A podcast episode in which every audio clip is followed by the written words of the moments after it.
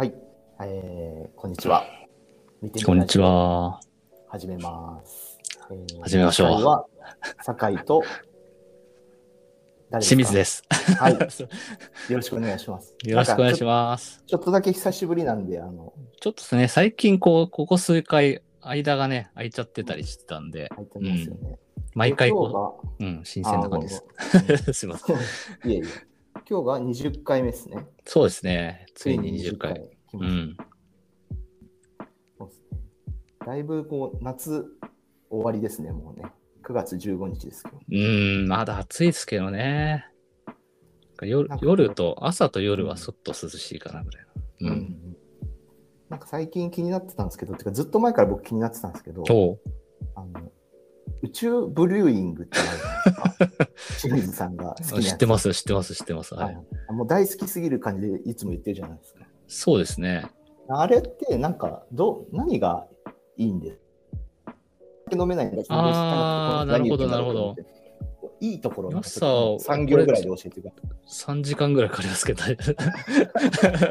いや、さい。良さは、まあそうですね。あのーまあ、まずは本当にとにかく美味しいっていうのが、まあ、あるんですけど、でもビールなんてみんな美味しいじゃんって思うかもしれないんですけどでまあ、ビールもやっぱいっぱい種類があってですね、皆さんがこうよくのよく飲むっていうか、もううん。世の中の90数パーセントこはう溢れてるビールっていうものはラガービールって言われてるやつなんですけど、はい。それとはまた違うスタイルのうん。あのビールっていうのが、まあ一番わかりやすいかもしれないんですけど、まあ製法とか、まあ味わとか、味わいとかその香りとかでも全然違うんで、なのでそういいうのをこう体験したことない人がまず飲むと、なんじゃこりゃってなるんですよね。でも、それ自体はでもアメリカとかその海外では割ともう普通に出回ってるし、ー、はいはい。まあ日本でもそのうん。宇宙ブルーイング以外のところでもい。っぱいあるので、うん体験できる機会は増えてるんですけど、でもその中でも、もう、なんていうの、インパクトがめちゃくちゃ強いビールを作ってるのが宇宙ブルーイング。あ味が違うってことですか、味も違うし、えー。その見た目からも全く違ったりもするし、えー。そのまあビールってやっぱ透き通ってるイメージあると思うんですよ。うんうんコップに入れたらまあ反対が普通に見えると思うんですよね。うん。でも宇宙のビールは反対が基本見えないんですよ。え ー。そうそうそうそうそういやこれもめっちゃ喋りたいですね、もっとね。これ、そうですねこれちょっとこんなんじゃ、いやもうそんなに言うの、な何が違うんだろうあまあまあまあ、まあ、これだけだとでも宇宙のね、良さを語りきれてないんで、ちょっと、ち宇宙の人に申し訳ない気持ちになってるんですけど、はい。はい。なるほどね。はい。今年の夏もいっぱいお酒飲みましたか？いや、そうですね。やっぱ暑くなると飲んじゃいますね。そうですよねうん、。昨日も飲んでましたね。はい。はいありがとうございます。じゃあ、ちょっと本題に進めていきたいと思います。はい。えっ、と、今日のゲストがですね、 MIXI の次世代エンターテインメント本部というところの田辺隆介さんです。はい。よろしくお願いします。よろしくお願いします。田辺です。完全に初めましてな気がします。そうですね。ですよね。すいません、いやーなんかお邪魔しちゃいます。いやいやいやあいやいやもうう、こういう、ね、だからこそ機会大事ですよね。うん。はい。なので、僕、事前、田辺さんに関しての事前知識は、あの、ほもうゼロですね。いろいろ聞かせてもらえたらと思います。よろしくお願いします。ありがとうございます。よろしくお願いします。お願いします。じゃあ、ちょっと自己紹介簡単にしてもらってもいいですか？はい。えっと、今、あの、35歳なんですけれども、あの、 MIXI に入って、えっと、丸2年が経過したものです。ね。はい。うんで、ちょキャリアの部分の自己紹介させていただくと、あの、一個前の、その、 MIXI に来る前の会社が、あの、うんその会社でしか勤めたことなくて、あの、10年間新卒から行ってそこにいたんですけど、うんその、私が入った時が2010年で、その会社も人数としたこう2、30人のベンチャー企業うん。で、で、その会社が、あの、まあ、結構成長して、あの、なんか上場したりとか、あとはなんかその海外展開したりとか、で、その中の一つの、あの、節目として、あの、子会社を作って、その別の事業をやっていこうっていうところで、あの、もう一つ、あの、ベンチャー企業から、あの、出資を募って、その僕が勤めてた会社ともう一社で合弁会社を作って、で、その子会社の運営みたいなところ、立ち上げから運営して、で、最後は、あの、私の力及ばず、あの、吸収合併させることになっちゃうんですけども、それがううん。3年半ぐらいそういう子会社経営っていうのをやって、うん。で、その事業での、まあ、うまくいかなかったこ、うまくいったこともあれば、あればうまくいかなかったこともあって、うんその反省を生かして、あの、うん事業をちゃんとあの回せるようになりたいっていうところで、 MIXI に転職してきたっていうのが2年前ですね感じです。はい。その子会社でははい。代表だったってことですか？そうですね。あの、あ会社を作るところから、あのすごいなへーいすごっ。え、それははい。何歳の時ですか？それは。29か3あー30そのくらい。はい。すごいな。30で社長。はい。まあ、どうしても全然はい。うんうんうん。なんか社長になりたくて、あの、小さい頃から。ああ、いいですね。夢が叶ったんですね。そう、夢叶って夢ついえて今。いやいやいやいや。まあ、えなんで社長やりになりたかったんですか？あーなんか、おじいちゃん、祖父ですかね、が、あの、経営者だったので、で、うん。あの、父もその会社を継ぐはずだったんですけれども、うん。あの、それを継ぐことができず、あのうんうん。まあすごい難しいんですけど、まあ、追い出されてしまったみたいな、その、うん。ああ、なるほど、なるほど。そういう経緯があって、でだから父は会社員だったんですけども、はい。それ自分はなんかそういう意味で言うと、なんか田辺家を再興させるぞみたいな気持ちで、なんかうん会社作ってえいなんか一肌あげるぞみたいな気持ちを、えー。ーあみたいなーなるほど、なるほど。はい、ちょっとなんか意識高い若者にありがち いやいやいやいや、でも、や そうババックグラウンドがちゃんちゃんとあって、こう自分のなすべきこととして社長みたいなものはい。がこう浮かんできてたっ。そうですね。はい。ちょっともうもうちょっとなんか、あれ、まあまあね、いろいろあると思います。うんあれありがとうござい浅い気持ち。ますはいうんうんいやいやいやいや。うん、じゃあちょっとなんかいろいろ細かくはい。かなと思います。なんかいただいてるテーマとしてこう、組織と人みたいなとこをいただいてるんですけど、えーとなんかじょ上場すると、はいなんかどんな風になるかみたいな話で、えっと、もともと勤められてた会社が上場ししてたってことですか、それは。そうですね。上場させるところに関わったとそうですね。あの、し最初はしてなかったんですよ。本当にただの、か。はい。はいただのベンチャー企業で、うんうんあの、する前からした後の、その前後を味わったので、なんかそこの話をいつか誰かにしたいなと思ってたんで。気になる気になでる。僕も経験したことないですね。あ、まあ、あんまりないですよね。あんまないですね。うん。なんかか変わることみたいなのがあるんですか？はい。なんかちょっと、あの、いろんな変化があるんですけど、ちょっと一個だけ、あの、絞ると何が変わるかっていうとこなんですけど、あの、なんか入ってくる人が違うっていうのを、なんかすごく感じて、うんうん。なんか古いビルであの、うん。ボロボロのベンチャーだった時から上場してあのお金集まってあの新しいビルに引っ越したりすると、あのとっても華やかになるんですけどうんう。うん。んなんか入ってくる人もそのボロボロの時ってやっぱり僕もそうなんですけどなんかなんか学歴とかも全然ないけど頑張りたいですみたいな人が 入ってくるんですけど気合どちらかというと気合系ですね。うんうんただ、上場した後に入ってくる人は、すごく頭も良くて、なんか仕組みも作れてみたいな偏差値高い人とかがすごい入ってくるっていう、なんかその入ってくる人の質がガクってもう上がる？うん。楽じゃない。ガクって上がるみたいなのが、一番いいのはなんかお金ってよりかは、人の質が上がるっていうのがなんか僕は自分の会社とかで体験して、お金じゃないんだなってやっぱ入ってくる人の質が違う。これがいいんだなと思ったというなんかその今し質とおっしゃられたところっていうのはなんか実際にはどういうところなんですか？例えば仕事の進み方とかはい。なんかしこう一緒に働く時の心地よさとかなんかいろいろあると思うんですけど、なんか違いっていうのは具体的にはどういうところで起こるんですか？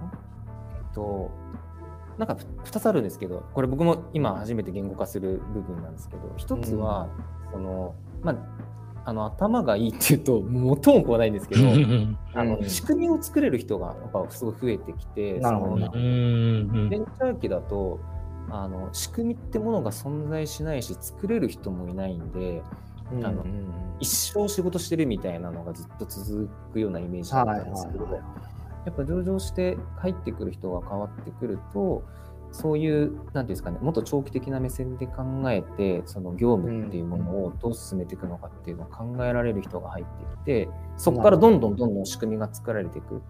うん。上場するまでは全く仕組みが作られなかったのにうん。そのあの変化としてはそういうところとあともう一つがあのその前性が高い人が入ってくるというかあの、上場いや僕悪く言いたいわけじゃないですけどベンチャー期は 本当にモラルも含めて そのなんていうんですかねやんちゃな人がすごく多いんですよね。ああ。へだからなるほど。そうそういう意味でなんか全然違う会社にうんな,、なっていく要は新陳代謝なんでそのうん人が辞めて入っていく辞めて帰っていくと繰り返して5年とか経つと別の会社になってるってイメージなんですけどうんはいはいはい。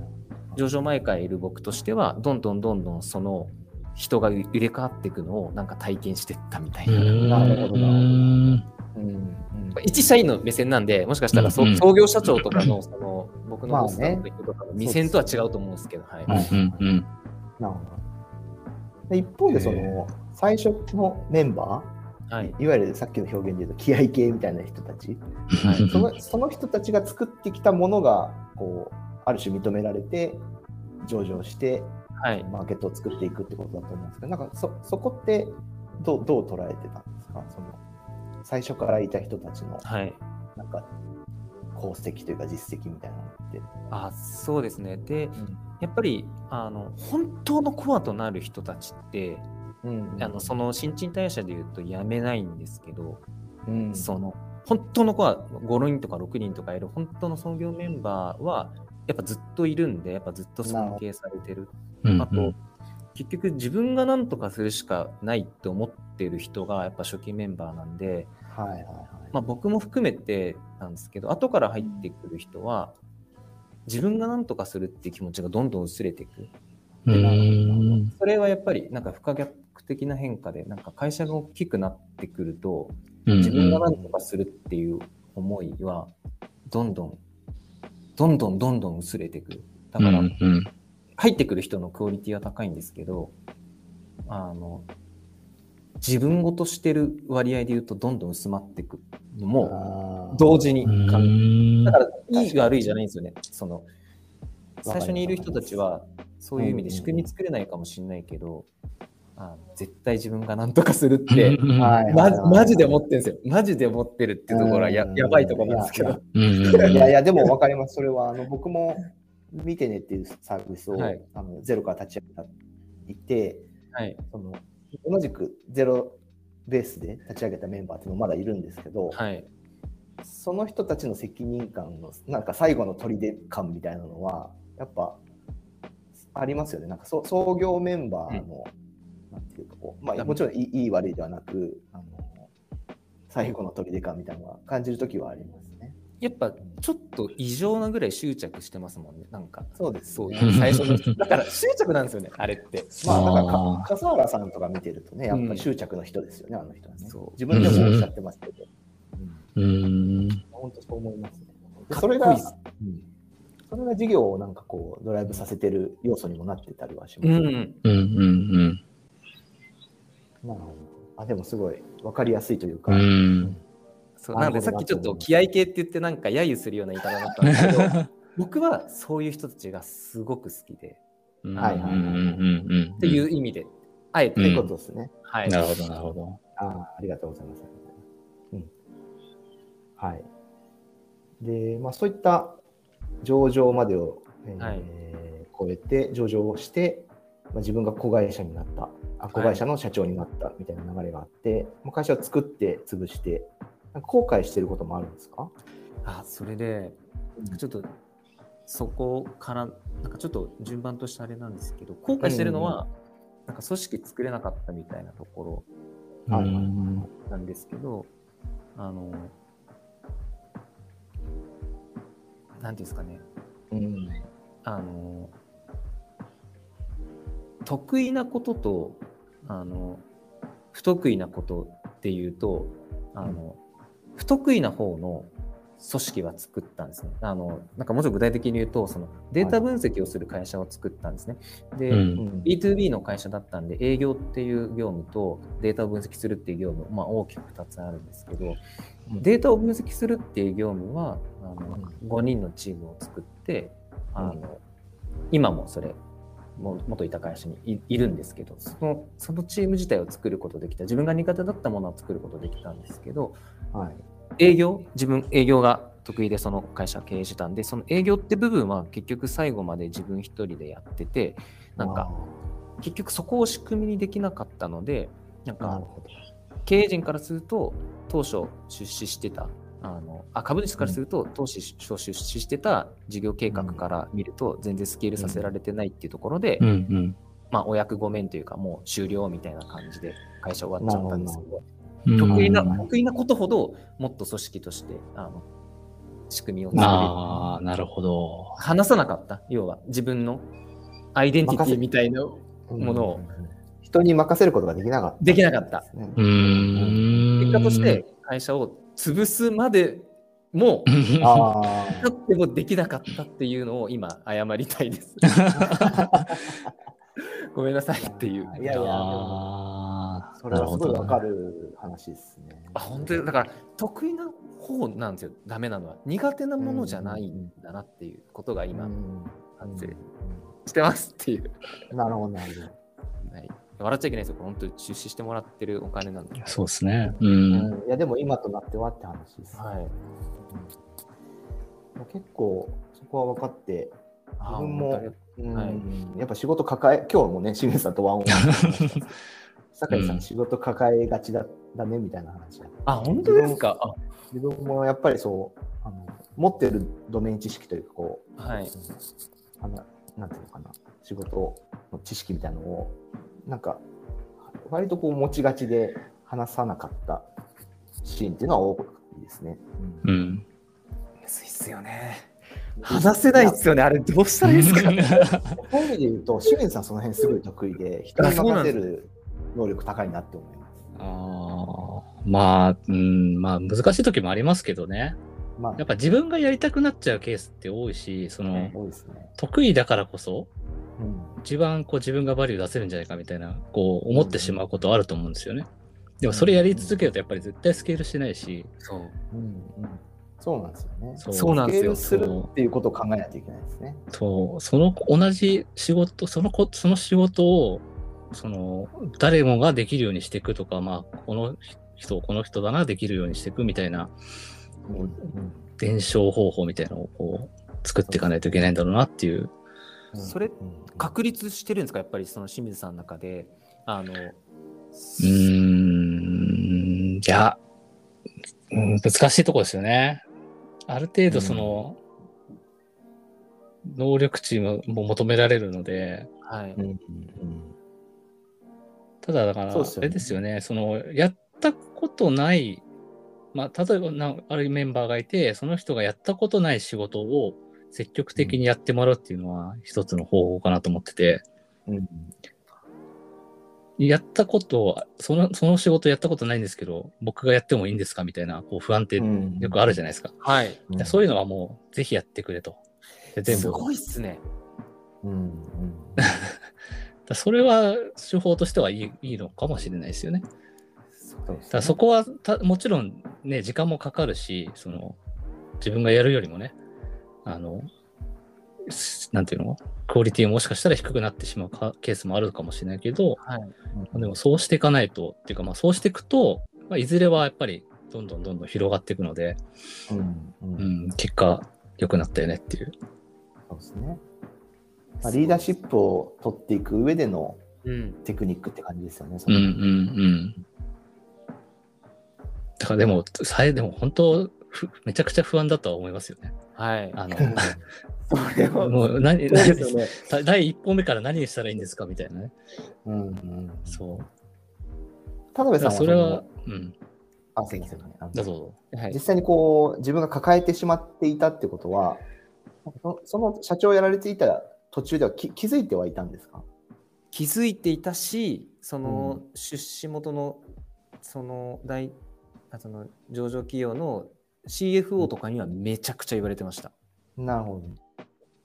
でも、そこでこう、うん、自分からこなんでう切り離せなかったのはどこどのどこなんですか？それは心理的な面なのか、その人がいなかったとか物理的なことなのかと。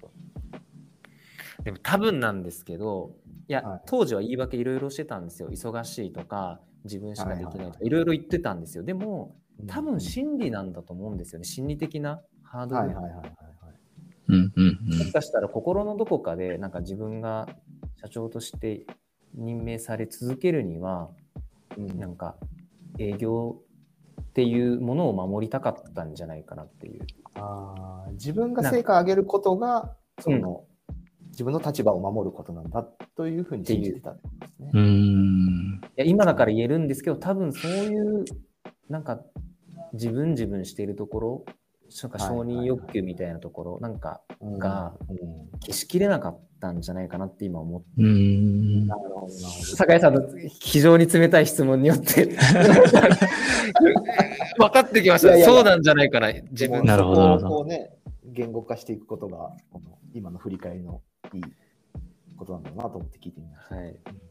でもこれあれですね、今ちょっと振り返って、今なんでそういう振り方、仕事の振り方を、がいいなと思ったのかなっていうのを自分のこう体験を思い出したんですけど、うん昔あの、ファーストフード、某ファーストフード店でバイトした時に、うんあの、基本、なんだろう、基本中でこう作る役割だったんですよね、自分は。はいその食べるものを作る係、キッチン係、はいそうそうそうそう。でもう自分はキッチンだけでいいやと思ってたんですよ。はいじゃあキッチンが得意だし、みたいな。うんうんうん。でも、一応その、なんていうの、ロール的にはカウンターとかもあるわけじゃないですか。うんはいそのお客さんを接客してうん、注文聞いて、お金を受け取って、お釣りを返してみたいな。でそういうオペレーションはでも自分には絶対無理だと思ってたんですよ。はいはいでも、そのバイトの、こうなんか、社員ではないんですけど、すごいこう、できるバイトリーダーみたいな人がいて、はいはいちょっとお前、ちょっと、い突然言われて、お前ちょっと今日からカウンターやれみたいなこと言われて、え、な、な、なマニュアルとかも何も知らないんですけど、とか言って、うん。毎日聞いてんだろみたいなこと言われて、えーそう。だからちょ、とりあえず立ってみろみたいなこと言われて、すごい無理やり感あるんですけど、うん。でもなんか、いざそうなってみると、もうやるざるを得ないので、いや、なんとか頑張るんですよね。うんでうん。で、何回か繰り返したら、全然こう、いけるやんってなったんですよね。うんうんうん。だからまあ、すごい極端な例かもしれないですけど、うん。でもそ、すごいその、でも、あなんていうの？こう、押してくれたせ先輩、そのバイトリーダーみたいな人には感謝してて、なるほどなるほそいい経験ですね。そう。本当に。どねうんう。めちゃくちゃ、だから最初は緊張しましたけどね。うんもっと声上げろとかね、なんかいろいろなこと言われて。そういうなんていうか半ば強制的にうん。うん、ロールを与えられると能力が開発されるみたいなうんのがありそうですね。まあ、向き不向きもね、あるし、全部が成功するわけではないと思うんですけど。そうでしょうね。うん。うん、そういうのはこうんう、うん、今後マネジメントをやっていく世代というか僕らのテテーマではありそうですね。う。うん。んなるほど田辺さんとしてはそのちょっと次の話いきますけど、はい。社長としてこう上場させるとか、うん。あのまあ、会社を成功に導くみたいなものができる社長とできない社長のその違いみたいなのっていうのは、な今おっしゃってたようなその人に仕事を任せるみたいなところとかって感じなんですか？他にも何かあったりするんですか、あ、でも本当に酒井さんの言う通りで、うん。なんか、い言わんとしてることはそういうところうん。ですと。で、もうあくまでも僕の周りのその小さな B2B のその企業が上場したっていうところな何件か見たってだけなんで、そのはい。なんていうんですか、 MIXI みたいなあの、はい。1000億を超えるような会社とかではなくて、本当に数十億っていう会社規模としても5、60人っていう前提なんですけど、成功と言ってもそれぐらいっていう前提なんですけど、うん。なんか僕の知り合いでもやっぱ500万で会社作ってあの5億で売るみたいなあの人とか、上場させた人とかで共通してることはうん。腹心の部下を最低5人ぐらい作ってますね。へっていうことがあの結論なんですね。であのうん結局組織作るっていうことななんですけどその組織作るっていうとぼんやりしちゃうじゃないですか。そうじゃなくて、うんぼ僕が言いたいのは本当に自分を裏切らないうん5人の腹心の部下をうん作るっていうことを言いたいんですね。なるほどおー。でその営業でき僕のその当時のその勤めていた会社の社長はうん。あの上場身近体験させてくれた社長は言ってしまうとうん。そんなに頭良かったのかなとかとかとかわかんないですよ。頭いいんですよもちろんね。はい。とかはい本当に営業できるのかなとかとか、うんなんか特別技術詳しいのかなとかなんかうん。顔かっこよくないなとかなんかなんかだらしないなとかいろいろあるんですよ。いろいろあるんですよ。でも、その人心掌握じゃないですけど僕今でもその社長のことすごい好きですし、その人のためだったら何かやりたいと思ううん。思わせてしまうその魅力、うん。で僕みたいなそういうその人のために働きたいっていう人がうん。その僕の行った会社で言うともう5人どころじゃなくて10人ぐらいいたんですよ。だからいくら新陳代謝があってそのうん。辞めたり出たりして、もうそのオリジナルの人たちがずっといてその人たちがずっと社長の思いをメンバーに伝え続けるっていう仕組みができてるんでうんうん。どんなピンチがあっても大丈夫だったっていう。うーあん。うんうんうんうん。だから僕が重要だと思うのは組織を作るとかっていうよりかはうん。裏切らない5人うん作れるかみたいなところがかかってんじゃないかなって思ってるっていうなるおほどその考えたことなかったな。そういううの。んでも5人でいいですで、うんうん。その5人がまあ5人から10人ぐらいの部下を持てばあの50人ぐらいの組織になってくるんで50人やっぱ人間動けばその今でいうグロース市場とかの上場ぐらいまでいけるっていうふうにうんうんうんうん思ってます。そうかそうか。で僕はそれが作れなかったから やっぱ自分の魅力本当にそのやっぱ人間性だとは思うんですけど、うん。それを作れなかった自分もダメだしその得意なことを話さなかった自分もダメだし、なんかそこがやっぱり、あの本当にイケてる人と自分の違いだなっていうふうのを痛感して、うんうん。あの下唇噛んでるっていう。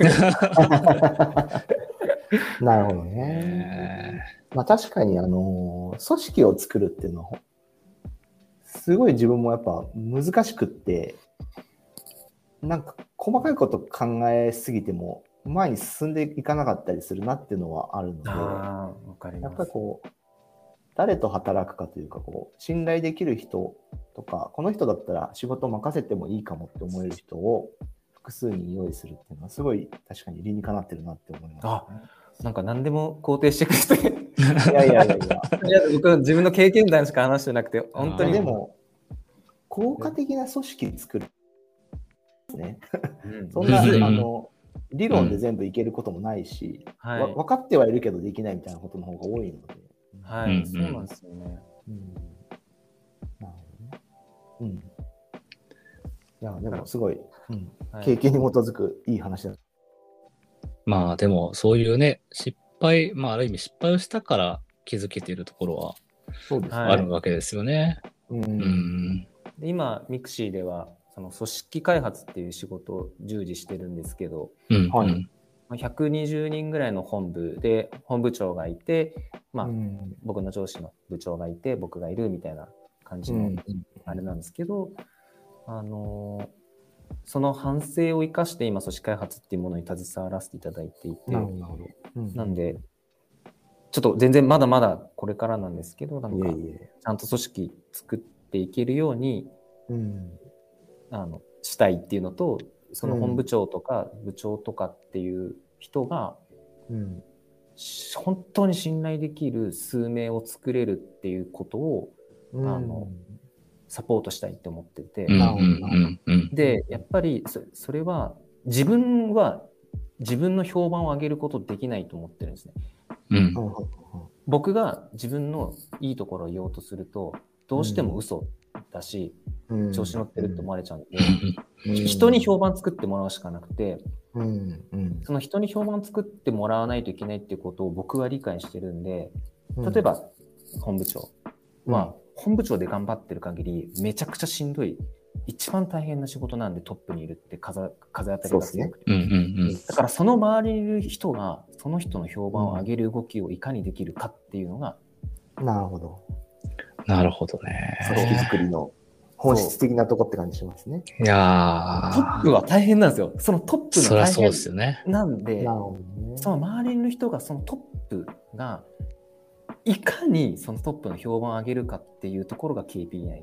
うなるほど。で、そう思わせる。やうんうんはいうんうんやったことある人しか言えない話ですね。トうんップに立ったことがある人。うんなるほど。でも本当大変なんで、もう、山王で立ってる人は本当大変なんで、いや、そうですよね本。当に大変なんで、こんな、こんな大企業の本部長とか部長とか、社長もそうですよ、木村幸喜さんもそうですけど、うん。死ぬほど辛いと思いますけどね。うん。いやー、そうでしょうね。なんかそう、ですね。うん、こ孤独そうだなとか思ったりもしますよね、そうそういうですね。トップの人って。なんであんな明るくいられるのかわかんない。俺多分、想像、僕なんかが想像を絶する、この大企業の偉い人っていうのはめちゃくちゃ大変だと思うんで、その人たちの評判を上げていかないといけないなと思う。ななるほど、なるほど。ありがとうございますうんうん。えなんかでも、た田辺さん自身はどういうキャリアにしていきたいんですか、今後。そのまあ、今やってるお仕事はもちろんありつつ、今ってどっちかというとこう、後ろから支える役割じゃないですか。なんかそこからこう、もう一回自分がこう、ももう一回社長じゃないですか。立ちたいのか もう、いや、めちゃくちゃ迷ってて、今人生に。ちょっとこんなこと、ラジオで言うべきじゃないですけど。いいんじゃないですか。人生相談。酒井さんの質問がすごい辛いんですけど、いや、そうなんですよ。やっぱり、今サポートしてるんですけど、うん一生それでいいのか、でも、ああ、なるほどね。もう分かんなくて、でも今一生懸命やろうと思ってるんですよね。うん目の前がうんはい。それやりきった先に何か見えてくるっていうことで、うん自分なるほど。こう奮い立たせてるわけですね。はいうんまあでも分かんないですよね。キャリアのこととかね、数年先のことって本当不確実なことが多いんで、はい。うん。今、今、やってるとこもたくさんありますよね。うんそうですね。なるほど、なるほど。いやー、今日は深い。いやー、面白かったですね。いやいや、本当にお二人が盛り上げてくださってありがとうございます。ありいやいやいやいや、たっぷりもう時間使っちゃいました。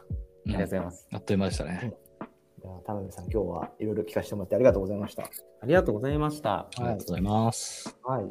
で、ちょっと次回なんですけど、あのいつもだったらここでゲスト紹介をしてもらってたんですけど、うん、うん。こう見てねラジオ、まあ、20回で切りがいいとこまで来て、ちょっと一回お休みしようかなっていうような、はい、そうですね。うん。さんと二人で喋ってます。うんそうですね。まあ、今後のことはまたね、どっかでそうですねアップデート。があるかもしれないし、うん。わかんないですけど、うん一。回お休みですね。そうですね。まあちょっとはね、私た、私も忙しくなってきちゃった。ね。いろいろこう、状況、最初に立ち上げた時との状況も変わってきてますしね変わ。ってきましたね。うん。まあ別になんか辞めたいとかそういう話ではないので、はい。うんなんかいろんな人と話ができて、自分はすごい充実した時間でした。うん、そうですね。本当に、普段だったら絶対しこの人とは、なんだ、喋ることあんまなかっただろうなっていう人たちと喋ってきたし。うんうん。そうですね。まあ、アーカイブも残ってるし、またこう、そうですね人がいてくれると嬉しいなと思います、はい、そうですねうん。はい。はい。というわけで、まあ、将来的には何かがあるかもしれないけど、一回、今回お休みということで。はい。じゃあ、皆さんお疲れ様でした。いやいや、もうお互い様ですよ、そこは。はい。じゃあ、これで終わります。田辺さんもありがとうございました。ありがとうございました。あありがとうございました。はじゃあ、終わります。